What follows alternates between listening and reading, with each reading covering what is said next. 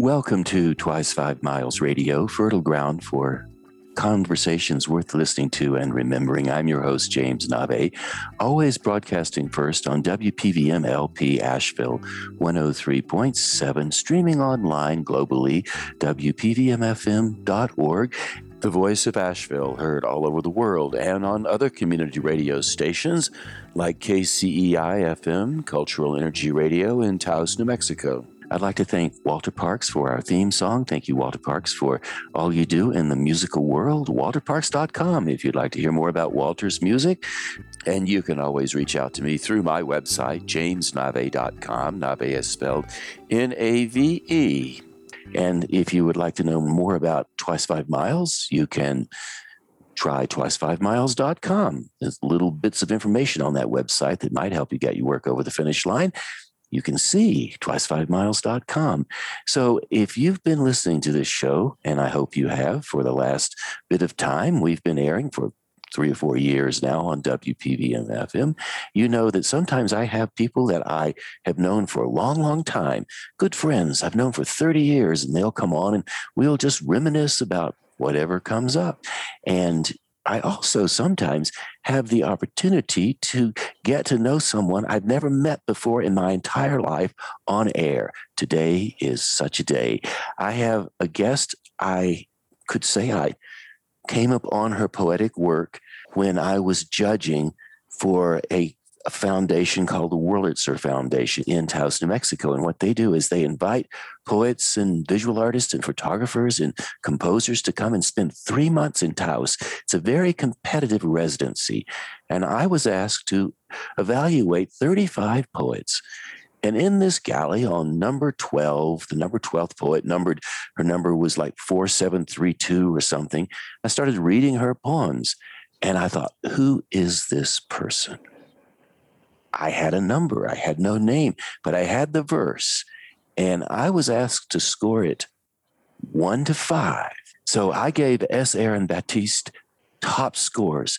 And I was thinking, I really hope she wins this residency. Well, sure enough, she did. And in the course of my work, I thought, well, I could just Google her poems and see if they're online. Well, sure enough, up pops this great website. And there she is just shining out at me. And I thought, my goodness, this is great. So I continued to read some of the work. And when I learned that she had won the residency a couple of months ago, I reached out and congratulated her. And guess what?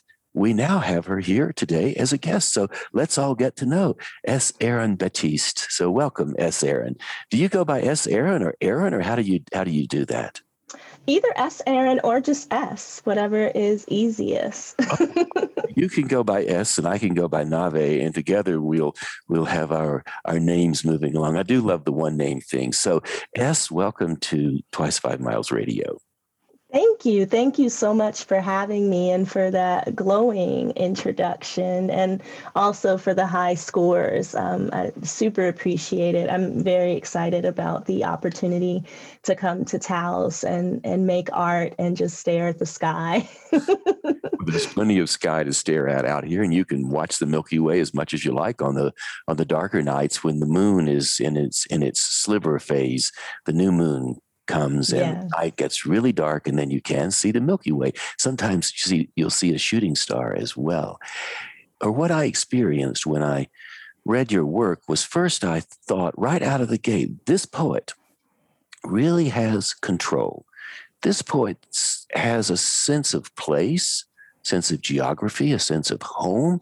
You were blending an urban understanding with things that were less urban and I got around to the topic of the duende, and duende was one of the one of the score markers in the competition. And I thought, well, this poetry has the duende and some to spare. So I would love to open up this conversation in a very easy way by asking you to reflect on the duende. And I know that people out there in the listening land may or may not know what duende is, but it's a fun word to say and it has deep, deep meaning. And golly, did you ever have plenty of it in your verse and your poetry? So let's begin there, S, and go wherever we go. Yes, duende. It is it is a wonderful word to say. It has a feel to it. I mean, for me personally, duende starts with just the feeling of the of the word. Um, I am a hopelessly southwestern person. I had three families that did the western migration, so they didn't go up north as many black families did. They went west and kind of peppered the southwest and you know the California, Arizona, New Mexico, Washington range. And so I feel like the Southwest in particular, um, including Los Angeles, where I've lived longer than anywhere, when we're thinking about sky, when we're thinking about land, when we're thinking about especially New Mexico, where I've even spent I've spent some time in Santa Fe during the pandemic, just kind of sitting out in the desert thinking, if the world is going to end, I I want to be home, even if it's not, I never lived in New Mexico, but I've spent a lot of time there. I've had family there. And so, in thinking about Duende, I'm thinking about spirit, the Southwest. I mean, I think land in general, but for me and for generations of my family, Duende, I mean, you walk on the land in certain parts of New Mexico, Arizona, California, Nevada, and there's Duende re- reverberating up there's cactuses, trees, mountain range, and things that hold energy. They hold information. People for centuries, even before the colonizers and some of our ancestors came, received information from the land and from the stars. And so for me, Duende, I think of spirit, I think of feeling, I think of, I mean, really something unexplainable, almost godlike, otherworldly. Well, it would be fair to say that it's godlike if you look at God from the point of view of infinity and an all encompassing proposition as we are indeed housed in the universe. And so, as I understand the Duende, I understand it like, like you, you do. I, I, I love the idea of the earth having the vibrations that rumble. And I know uh, Frederick Garcia Lorca wrote in his essay, the, the Theory and Play of Duende, I think is the title of the essay. He starts out by talking about how there are three big rivers in Spain that all converge. And when they converge, that's where the Duende is. And that the old woman who competes in the flamenco dance competition at 80 years old, and all the other young women are around, and they're just beautiful doing their dance. And the old woman just steps out on the floor and she stamps her foot once, holds her arm in the air, and says, Ole, and wins the competition. And he says, That's the Duende. Right. It's a spirit. It's a spirit. It's a livelihood, all encompassing, all in and of itself. Tell us about your poetic work. Absolutely. I I mean, I came to poetry as a reader. I was reading poetry as early as age 10 and I started writing poetry and fiction and you know very bad things then as well but I, I wanted to engage and starting high school i really began to dive deep into studying not only poetry but the craft of poetry biographies and anecdotes and really anything i could find not only about the writing but just how writers lived. I had a very traditional black middle class complicated family that looked one way on the outside and functioned very differently. And my experience within my family was very difficult. I had an abusive mother, um, I had a complicated father. His family came with a lot of mythology and a lot of they were early America's people, Louisiana people. And so, you know, with the Creoles, there's race, issues of race, issues of class, issues of colonization. And so I grew up with very heavy duende all around that I had inherited and had carried with me with grandparents that came to the West when it was a wild place, especially to be a Black person, very precarious. Writing was where I felt the most at home and reading. And I thought, these are my people. And many of the poets were gone I was reading like Gwendolyn Brooks and uh, Zora Neale Hurston and just really absorbing and, and trying to immerse myself in that world. And so I've been writing seriously since teenage years, but uh, professionally and semi professionally, I started to think this could be a bigger thing probably about 10 years ago, where I thought this is actually a bigger thing than just a hobby, which is also a beautiful hobby to have. But I felt a different thing, and I, I made a recommitment to my craft and to really learning cla- craft and working, positing myself to be in workshops and residencies and in community with poets who I loved, with teachers, with mentors, with peers that just loved poetry. And I started um, the collection that I'm at work at now about four or five years ago and have tentatively been planning, writing, dreaming, experiencing lots of duende, conjuring, a lot of things. It is confessional work um, and confessional poetry. And then somewhere in the middle of that, I accidentally wrote a chapbook, which sent me on another kind of path. And then I had to go through the, the publication and ultimately the drama of that. And then I've now returned back in the past probably year to really get underway with the work for my full length, my first full length collection. A lot of people who tune into this show, I assume, are curious about the creative process, how one goes from a curious day thinking I'd like to jot something down and and maybe call it a poem to the place where you are, the advanced level where you can submit and can win a residency at the Wurlitzer Foundation, uh, competing with 35 other poets. So, how do you go about the craft, and what could you say to someone who is out there thinking, "I'd like to do this too," and take it down the line a good good ways? What, where do they start? And then after that, I'd like for you to maybe offer us a couple of your pieces, just so we could hear hear your work if you have some of that available on your desk. Absolutely. I would just say first, read a lot. I feel like a lot of young writers, and I don't mean that by age, but people who are new in the field are not reading. They want to express themselves. But first, I feel like you have to have an understanding of the greater conversation. It's a conversation that's happening with the infinite, with the ancestors, with other writers. So I would say read as much as you can. If your funds are limited, mine were for many years. I'm, I'm a working class poet. I've had a full time job since high school. I worked my last two years of high school full time. Um, but, you know, there's the library, there's Libby, there's apps, there's, you know, trading books and things of that nature. So because I started working full time, I left both of my parents' house at age 16. I had to create my own independent study. So I have, for nearly two thirds of my life now, I wake up at 4 a.m. every day and I work for two hours on my writing.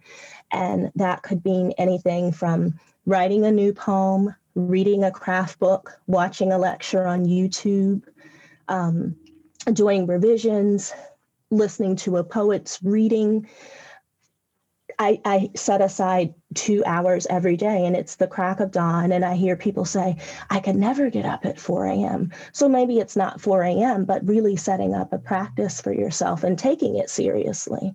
Even if you just have 30 minutes and your 30 minutes is you look at a poet that you really like. Because I feel like reading, I always tell, like I said, new poets or just poets in general to read first. And so even if you only have 30 minutes a day to read three pages from a collection, that's something that you've done for your practice. And I think the longer you go on with that, it does become a serious thing. Was I a serious poet at age 16? No. But like building a practice at age 26, I had a 10 year practice at that point. I wasn't published. No one knew who I was, but I was a writer. I knew I was a writer. I knew I was putting in the work. When you get up at four o'clock in the morning, do you do that with enthusiasm because you're a morning person committed to your craft? How does that work for you? You know it's it comes and goes. Like you know like when we were first chatting and we were having tech issues some days you wake up you're enthusiastic. I you know i have a kind of quick ritual. I brush my teeth really quickly and I make a pot of tea. I put the water on and I like brush my teeth and get my tea and I get to work. So some mornings, you know, I'm very enthusiastic. Like I, I ordered a new book that just arrived two days ago and I can't wait to get into it. I haven't had the opportunity yet. But there are mornings where it's dark, it's cold, it's winter, it's I'm grumpy, you know, I have a cold, whatever the case may be. I didn't get enough sleep but i always leave something for myself even if even if i don't have the energy to write because sometimes it is four o'clock in the morning and there's no energy for to write a new piece. But again i um, then i'll read something or i'll have my tea and listen to a reading or listen to a craft lecture you know, I can be a grumpy kind of internet person, even though I work in tech, but the internet has opened up the avenues for us to learn for free and have access to writers and even to have access to some writers who had transitioned, who I will never have the opportunity to meet because they're, you know, they're they're dead. And so even if you watch a craft lecture for 20 minutes and have your coffee or something and just have a space for your practice, yeah, I mean, I would say it's 50 50. There's mornings I wake up, I'm ready to write, I have a piece I'm working on. And there's mornings where, you know, I need a little kick. well, the image a lot of people have of the writer is the writer always is constantly enthusiastic, and the writer is always there with bells on and bright eyed and bushy tailed and all those terms we use when we wake up in the morning, crowing, singing, et cetera, et cetera. But you are very apt in using the word grumpy because we do find ourselves grumpy and we find ourselves in lots of different situations. It sounds like showing up for the one hour, the half hour, or the two hours is really the key to it over a long period of time. Absolutely. Absolutely. Just keep building your practice, whatever that means for you. And it's different for different people. Some people might just need time to write and write and write for six months and just have 30 minutes where they write as much as they can. Maybe you don't even have time to revise during the initial kind of formation of your practice. But now for me, it's just, ha- it's habit. And I, try, you know, I travel a lot. Um, you know, the pandemic changed that a little bit, but no matter what time zone I'm in, my body clock, I wake up around 4 a.m., no matter where I am. That's a, that's really really good advice. I, I I tend to get up early in the morning myself, and I'll make a coffee, and I do what you may know as morning pages, which is mm-hmm. which is inspired by the Artist Way, which I've been involved in for many years, and I teach that creativity discipline and hold classes and and so I encourage people to write those 3 pages every day. With that, do you have a piece you might want to read for us? I'd love to hear something. Sure. I am going to read As you may know, I write long things. I am a maximalist. People are like, "Can you read a 2-minute poem?" and I'm like, hmm. You're never going to be a slam poet, I bet. Oh no. okay, here we go. This poem is an after and an answer to Allen Ginsberg's Supermarket in California. It does have an epigraph, and I'll read that first. And the epigraph is the last two lines of his poem. At Trader Joe's in South Pasadena for Zelma Lee. What America did you have when Charon quit poling his ferry and you got out on a smoking bank and stood watching the boat disappear on the black waters of Lethe. Allen Ginsberg. With Safeway and Southern Avenue decades behind me, dear grandmother, I search for you in aisles of Trader Joe's instead. As I pause to savor Chipotle smoked salmon and sample a polite slice of plum, I swish the summery white around and wonder would you scoff at their underseasoned handouts, too prideful to sip free offerings in communion cups? Would you ponder the entire countries pre cooked and packaged into colorful plastics? With the bottled up beauty, curds, and curry simmer sauces shimmering in mason jars perplex your syrupy Texas tongue? Would your Sunday dress you'd save for shopping shame you now? Fail in the shadows of the thin, bleach teeved blonde ladies clad in Lululemon athleisure, armed with affirmations and mantras of the day. Would you think them no different than the doctor's wife. You'd cut down from a chandelier as a maid? This is what you learned white women to be. Free to string themselves from crystal nooses whose paler lives the golden age deemed worthy of being served and saved in silence, while you prayed away hollers from U turn pickup trucks each time your dusk bus was delayed. Would the shoppers' faces mirror those rear views, make you hurried, worried, this is a sundown town too? At checkout, my cashier appraises me and smiles approves my weekly organics, fair trade coffee, wine. Would you dreamed in all your colored days this sanguine white girl working for me instead now? Exiting, I glimpse your high cheekbone reflection shining back in the sliding glass, and as I step outside to catch sunset, swear I hear humming this little light of mine, let it shine, let it shine. Our silhouettes swallowed under a marmaladed sky. Well done, S. Erin Batiste. The poem you just read was one of the ones you submitted for the Wurlitzer Foundation to consider, and I believe it was the first one I read in the galley of the five or six you submitted and the line cut her from the chandelier stuck with me right away and continues to this day to still be in my imagination. That line was such a quick, easy shift into a gigantic statement using a very soft touch to take us there. Thank you. Now that you have given us a sense of your work, before we go on, I'll bet people are wondering how they could read more about what you do or how they could get in touch with you. So perhaps you could give us your website and how we could connect with you, and then we'll continue on with more conversation. Absolutely. I am not on socials. Sorry, folks, but I do have an author website and you can totally contact me there, read, check out more work. It is www.sbatistewrites.com. And yeah, if you even Google my name, it should come up. And I would love to hear from you all. You can write me a little note. It goes to me, I'll write you back. Do you spell Batiste for people? Absolutely. It's B A T I S T E. So B like boy, A apple, T Thomas, I igloo, S Stephanie, T Thomas, E Edward.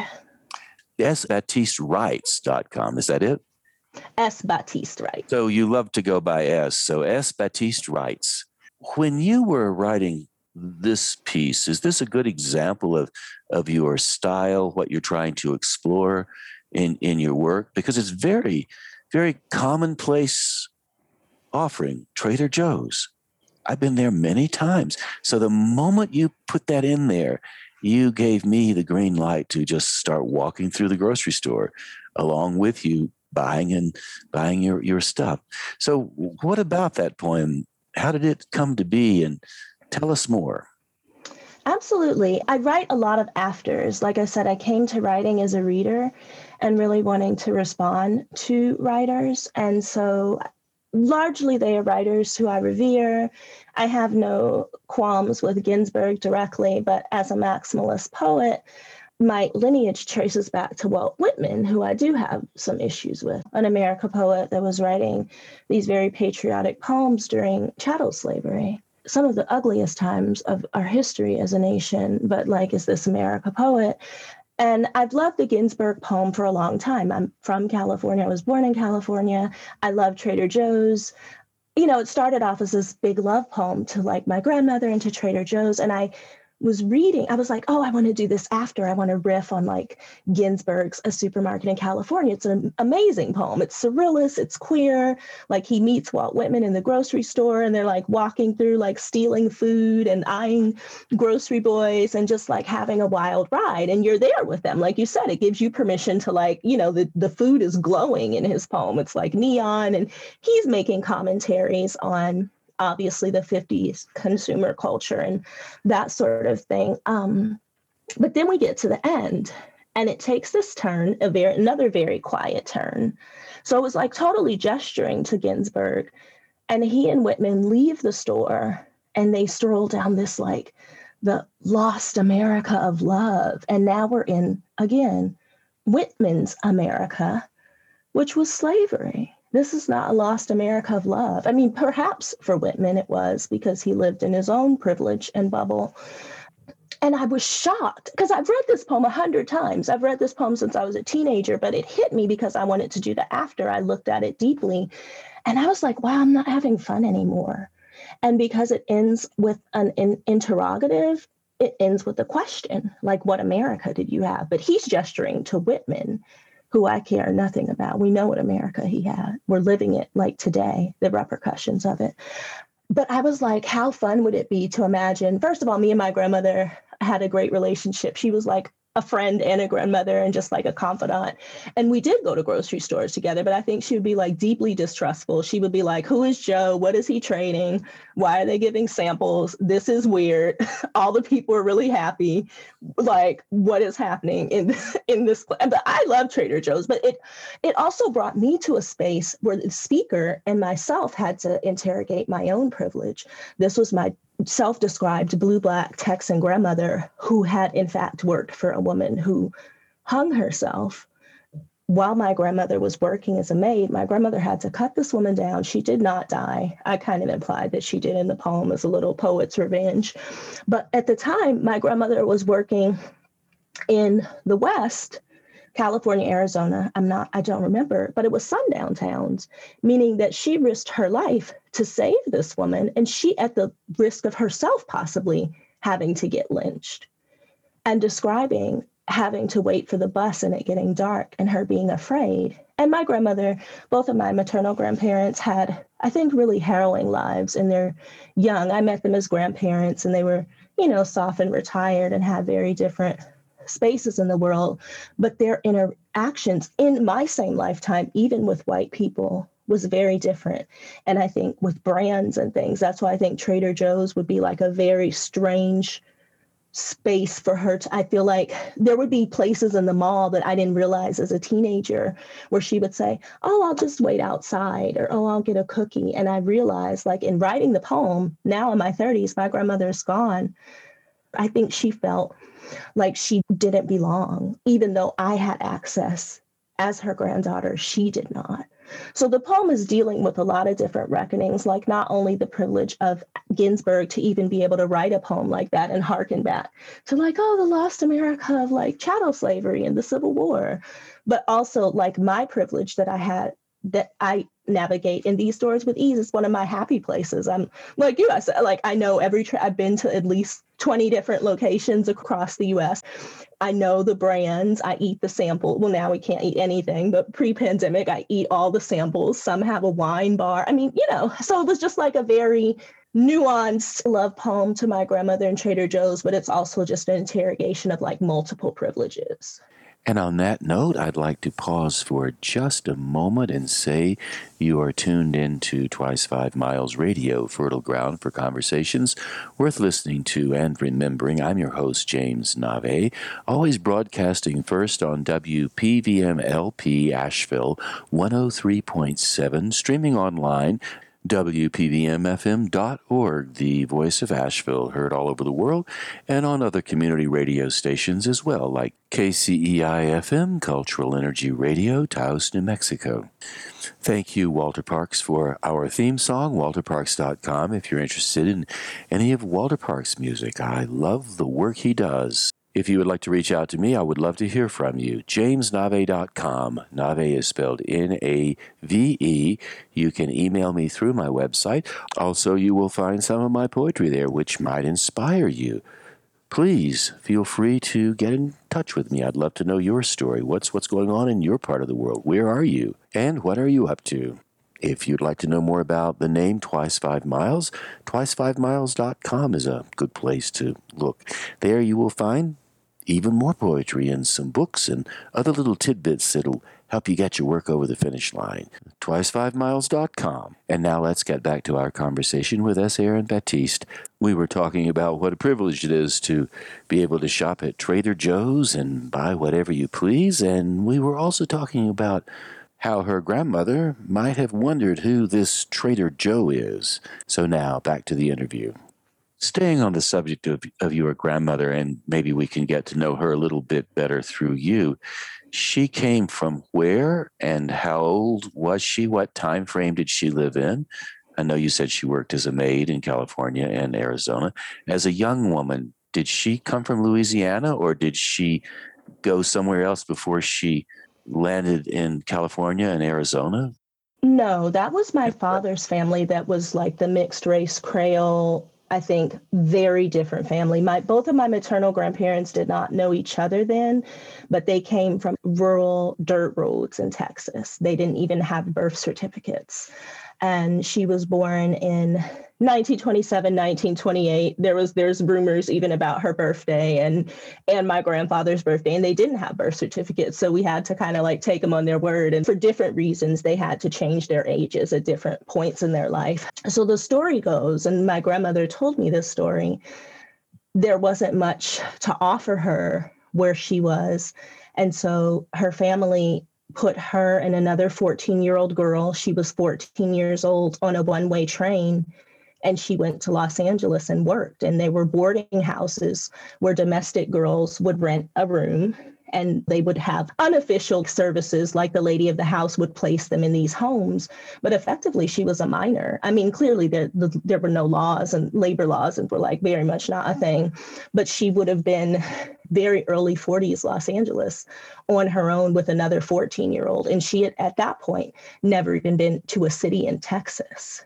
And so she had to navigate the West and California and Los Angeles and class and white people. I think she was from an all Black rural place to now having to negotiate and navigate and earn a living and interact with not only white people but white people that would have had enough access to have a domestic during that time frame did she ever tell you any stories about how she navigated all that or was that something she kept quiet she did. I mean, she had, to, they were orators. Her and her husband, my grandfather, were just storytellers and, uh, and they just told me everything and I just ate it up. I thought for a long time their lives were made up. I was super spoiled, born in the 80s, middle class, kind of Huxtable kid. You know, just like, what? And they both talked like locomotives. I mean, even the story about the the woman that hung herself, it was a very small clip in other stories of stories of living in the West in segregation in sundown towns. You know, Arizona, I mean, California, the whole thing is still, as we've witnessed in the past year, needs to be completely reckoned. And so she talked a lot, more so in terms of stories. I think she was a stoic person. And so she did not talk a lot about how it made her feel. I can guess, especially in poetry, especially in the Trader Joe's poem, I was thinking about I mean, she told me that story very quickly. She was like, Oh, did I ever tell you how Dr. Blank's wife hung herself? And I had to like, and I was like, What? And she would tell stories like that all the time. I think they just had to process trauma in, in just very different ways. And as a survivor mode, even than myself, like I said, even in my own lifetime, I had even just time privilege above her. And so I feel like I knew her. I knew her stories. They're still with me. I write about her quite often. She makes appearances in poems, and she was a Southern Baptist lady. Just a remarkable personality and, and voice and accent. She still managed to have a lot of joy, but there was, I think, a lot of unprocessed trauma. It just wasn't possible for her in her lifetime, I think, tragically. As you were so much around these elders you clearly loved and they were clearly your teachers and your your mentors. How did their stories influence the way you now navigate the culture? This was a few years back that i wrote the trader joe's poem so now i'm i'll be 41 in may and so a little ways on and i think they would find what i'm doing to be completely wild. They knew i was a reader I would say I'm going to be a writer, I'm going to write books. And I think both of my grandparents were very supportive, but even that was just wildly beyond access, even in their imaginations. It was just kind of like, whoa. And then my father's family has a very different story. They were mixed race. My father was white passing. He had a lot of privilege. There was a lot of, it was just like a very different experience. And so I had to kind of navigate within all of that. I feel like I learned a lot of resilience from my grandparents. I think it's wild that I get to do this, that I'm here speaking to you, and that I'll get to go to the Wurlitzer property and just write poems for three months. I mean, 150 years ago, I might have been lynched for learning to read, much less to write a poem, much less to write a book. For a little point of clarity, I know what you meant when you said your father was white passing. Just for people who may not know exactly what that means, could you tell folks what that means? Sure. My father identified as Black, but from his appearance and how others identified him or saw him in the world physically, others perceived to be white or European in his case. He had green eyes, he had straight black hair, very clean cut, Americana looking gentleman. And I think racially, other people, and this is both black, white, and others, placed him as a white man. He did not identify that way, but was largely identified that way by outsiders. And he wouldn't be the only one who had that experience in that situation, would he? No, his family is very racially complicated and complicated in many ways. There's class divides and race divides, even within the immediate family, even within his siblings. So we could just go on and on and on talking about family dynamics until the sun goes down a thousand times. But we don't have to wait for the sun to go down a thousand times to hear another poem. I'd love to hear more of your work, and I bet our listeners would too. Sure. Uh, let's see. Here we go. So I'll read the title poem from my chapbook. I've been reading it a lot because it has even helped me in this past year. Glory to all fleeting things. Glory that my house is not burning. Glory that I survived the two that did. Glory to all the text messages he sent to my disconnected number. They are still unread. To the pastas I learned to make in his absence, to steaming cups of sweet tea, to tea time because my mother's mother raised me to stomach some Southern politenesses. Glory to the craftsmen's real life dollhouses which flourished my latest neighborhood streets. Glory to the black and vintage that held me together when I buried daddy at 20, granny 10 years after, and everyone in between. To the possibility of extraterrestrials and other softer forms of life. If you are already here, glory to that too to Paris, which cradled me in lights and pastries after Christopher was gone for good. Glory to all the butter. To little old fashioned ladies, y'all the real ones, godmamas and play aunties and church sisters who favor your testament old, velvet red, and 22 Berettas pearl tipped to match your purse. To the queen palm, her feathery crowns shimmying against the sky Glory that twins and suicides skipped my fragile genes. Glory that my little sister stayed behind in the desert instead of me. To all the lapels, pleats, pinafores, pin tucking, petaled sleeves, silks, and satines for giving me good tailoring and romance. Glory to my womanly body, four decades have shaped us magnificent to tourmaline, citrine, amethyst, selenite. I splay you all naked on the window sill to recharge with each cycle of the moon. To the moon. Glory to the moon and its cycles, which remind me that nothing, not even my sadness, can last. I love the way you read. You have Thank a very you. light touch comfortable. You're not self conscious about your voice or how you deliver it. Could you talk a little bit about that idea of how you deliver your work like you just did? Absolutely. I'm I'm not a stage poet. I came to poetry and letters as a reader and a literary poet. And so I thought I'm going to have to figure this out. I also have kind of a quirky accent where people are always like, Where are you from? Like, you have a Southern accent. And I'm like, No, it's like a Southwestern accent because there is like elements of West and elements of South. And there, I think, are many people who grew up in the Southwest that may have a similar accent based on their family kind of background. And I feel like I inherited the South. So it is like very much a part of me, even though I've never lived there. And so I really write thinking about my accent and my voice and all of my sayings. Like many of those sayings, that's kind of the most flattering of imitation to my grandmother who was southern baptist and went to church and they would do like these testimonials like where you give glory to god and you would talk about like all the things that god has done for you. And i'm am not a religious person. Um, i was raised in the church. I have as many of my relationships, complicated relationship with God and religion, like organized religion. But, you know, I was thinking about the poem, like, how would she say that? Or even how would I say that? Because I'm also writing in my voice, I'm not writing in my grandmother's voice. So a lot of times I'm considering how I would say a word. And that's one of the t- determining factors between words, especially in revisions. And the first draft, of course, I'm just trying to get something onto the page, but I do about 30 to 50 revisions per poem.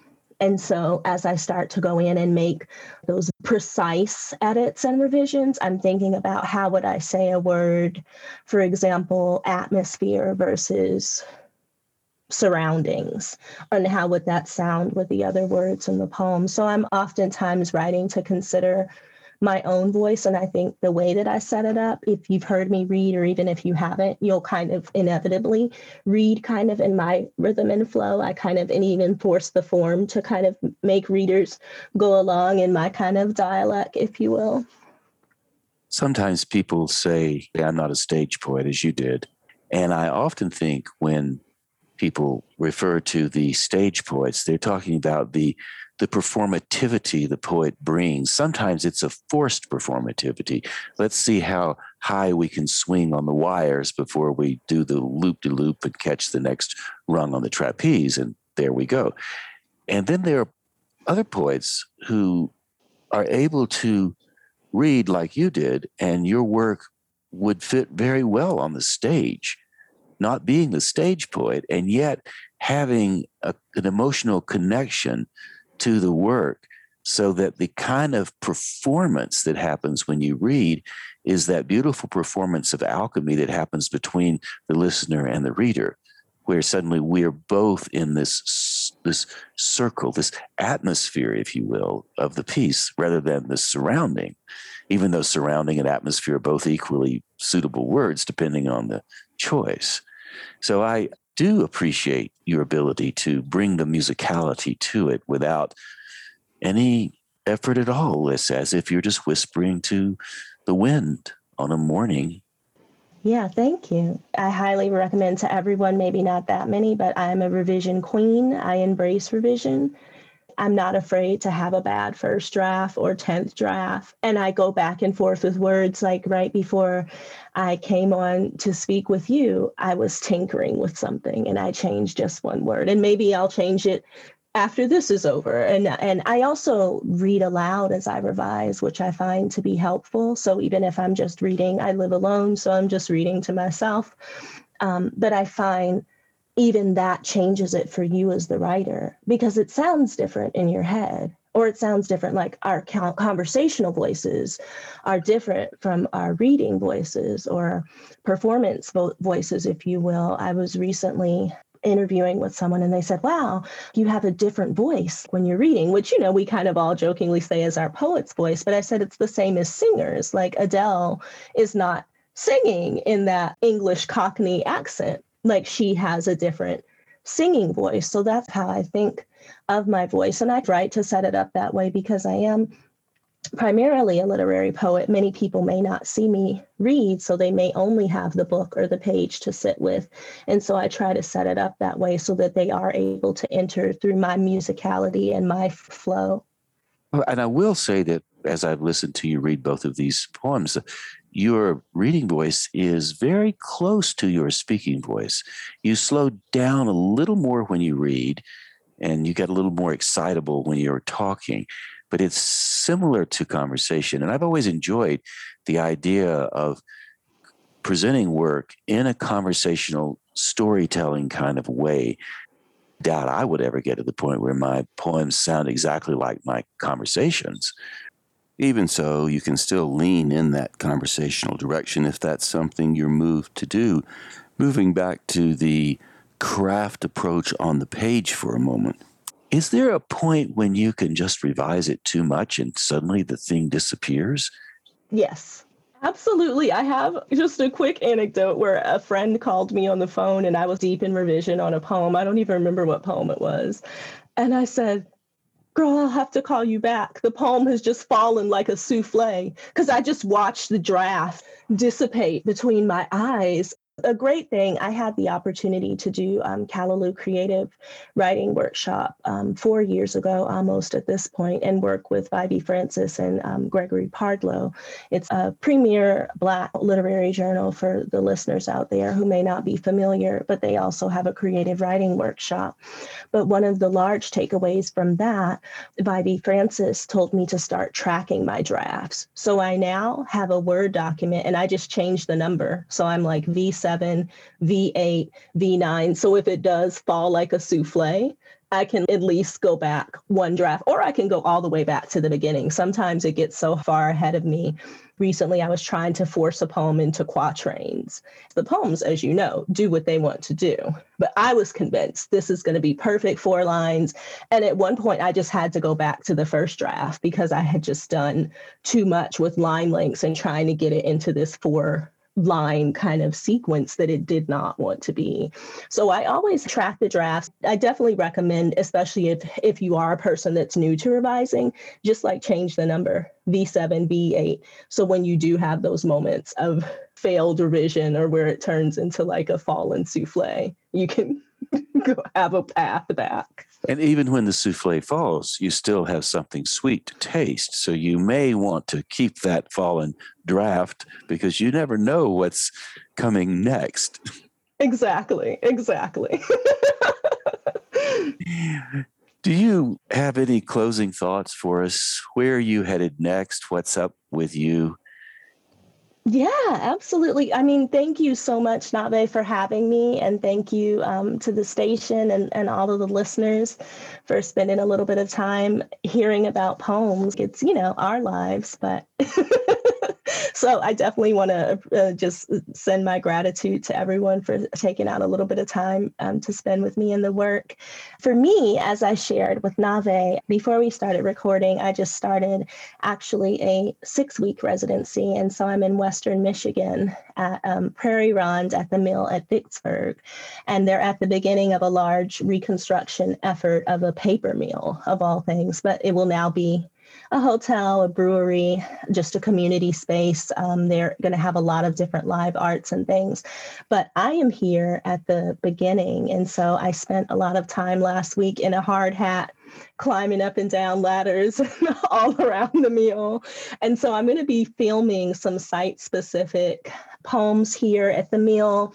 And then I'm going to do my first installation series, which will incorporate a lot of my text and imagery in I think an interesting way. We're going to see how the experiment goes. And then, of course, just working on my full length. I do have a full length collection underway called Horde that I hope to have a draft finished by the end of this year, especially with the opportunity to come up to Taos to the Wurlitzer Foundation um, for three months. So that's the the main thing, but also yeah, like I said, just kind of taking life as it goes. I think this last year, if anything, has taught us all not to plan too too far in, in advance because you know when you make plans, God laughs is the quote. I think.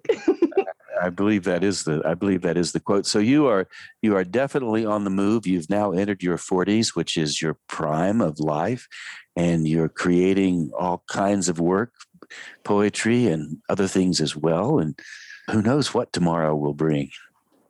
Who knows? Maybe we'll be in a spaceship. S. Erin Batiste, thank you ever so much for taking some time out of your day to spend some time with us. I really do appreciate it. Absolutely. Thank you. And that, my friends, brings us to the close of our conversation with the wonderful poet S. Erin Batiste. We have just a little bit of time before the top of the hour, and I'd like to use that time to talk about the Duende. S. Erin Batiste and I touched on the subject a bit in the conversation we had. I first came across that term a, a number of years ago when a friend of mine recommended that I read Frederick Garcia Lorca's essay, Theory and Play of the Duende. Well, like so many recommendations I've had over the years, I filed it away somewhere in my brain and did no more than that with it. I just kept it there. Even so, over the years, I heard people in the poetry circles mention Duende. It was almost like it was a secret. Do you know about the Duende? They would say. Of course, I started to notice they weren't saying, Do you know about Duende? They were saying, Do you know about the Duende? as if it were a spirit that moved through you. Well, I later discovered that indeed that's exactly what the Duende is. It's an unexplainable spirit, an essence, if you will, an essence of the earth. And you know it when you hear it. You hear it in some of the bluesy jazz songs that make you think of midnight or wandering through train stations at 3 a.m. Or perhaps it's the feeling you feel when you walk in a big city and take a turn down a small street that nobody's seemed to walk down in a while. There's an echo your feet make off the walls when you're walking down that street. Somewhere in that echo, you will find the duende. You might also sense the duende when you're walking in the woods and you turn a corner around the path and you end up on the shady side of the mountain and you smell the loam of the forest. You might think, ah, the loam has the duende. In his essay Theory and Play of Duende, Lorca tells us that the arrival of the duende presupposes a radical change to all the old kinds of form, brings totally unknown and fresh sensations, and the qualities of a newly created rose, miraculous, generating an almost religious enthusiasm. Perhaps religious, perhaps something more mystical, perhaps something in between. If you go to YouTube and listen to Rahsaan Roland Kirk's theme for the Eulipians, you will hear atmospheric music in an airport and in a train station. And you will hear a very wise woman talking about a musician, someone playing in the train station late at night. And you will hear this wise woman say that the music came out of nowhere as a warm song. Clearly, the musician playing the warm song had the duende. Perhaps the musician was the duende. The wise woman will tell you the musician, the duende, claimed the title of a Eulipian. And the duende went on to say that the poets, artists, and musicians are all Eulipians too. And the tune the musician played in that train station late at night, the musician called that tune a duty free gift for the traveler. So I suppose, my friends, we're all Eulipians in one way or another because we can allow the, the duende to rise up from the earth and infuse its energy throughout our bodies. And however we express ourselves, when we allow that essence to come through us, we have more atmosphere to offer as a gift, a duty free gift to the traveler. And as you heard in the interview with S. Erin Batiste, the duende is something that can infuse every one of us and inform our work in ways that we could never imagine. As I mentioned earlier in this show, I learned about S. Erin Batiste because I was asked to review her work, which was submitted for the Wurlitzer Foundation in Taos. The foundation asked me to work with five categories originality, vision, technical ability, subject matter, and duende. Of course, when I was reviewing the work, I had no name for the poet. I only had a number. The number was 1741, which I later learned was S. Erin Batiste. And as I said earlier, I gave her top scores across the board.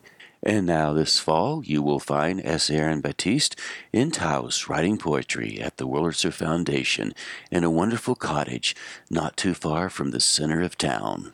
And as we close, let's return for a moment to the final paragraph of Lorca's essay The Duende. What is the Duende? Through the empty archway, a wind of the spirit enters blowing incessantly over the heads of the dead in search of new landscapes and unknown accents, a wind that is the odor of a child's saliva, crushed grass, and Medusa's veil, announcing the endless baptism of freshly created things.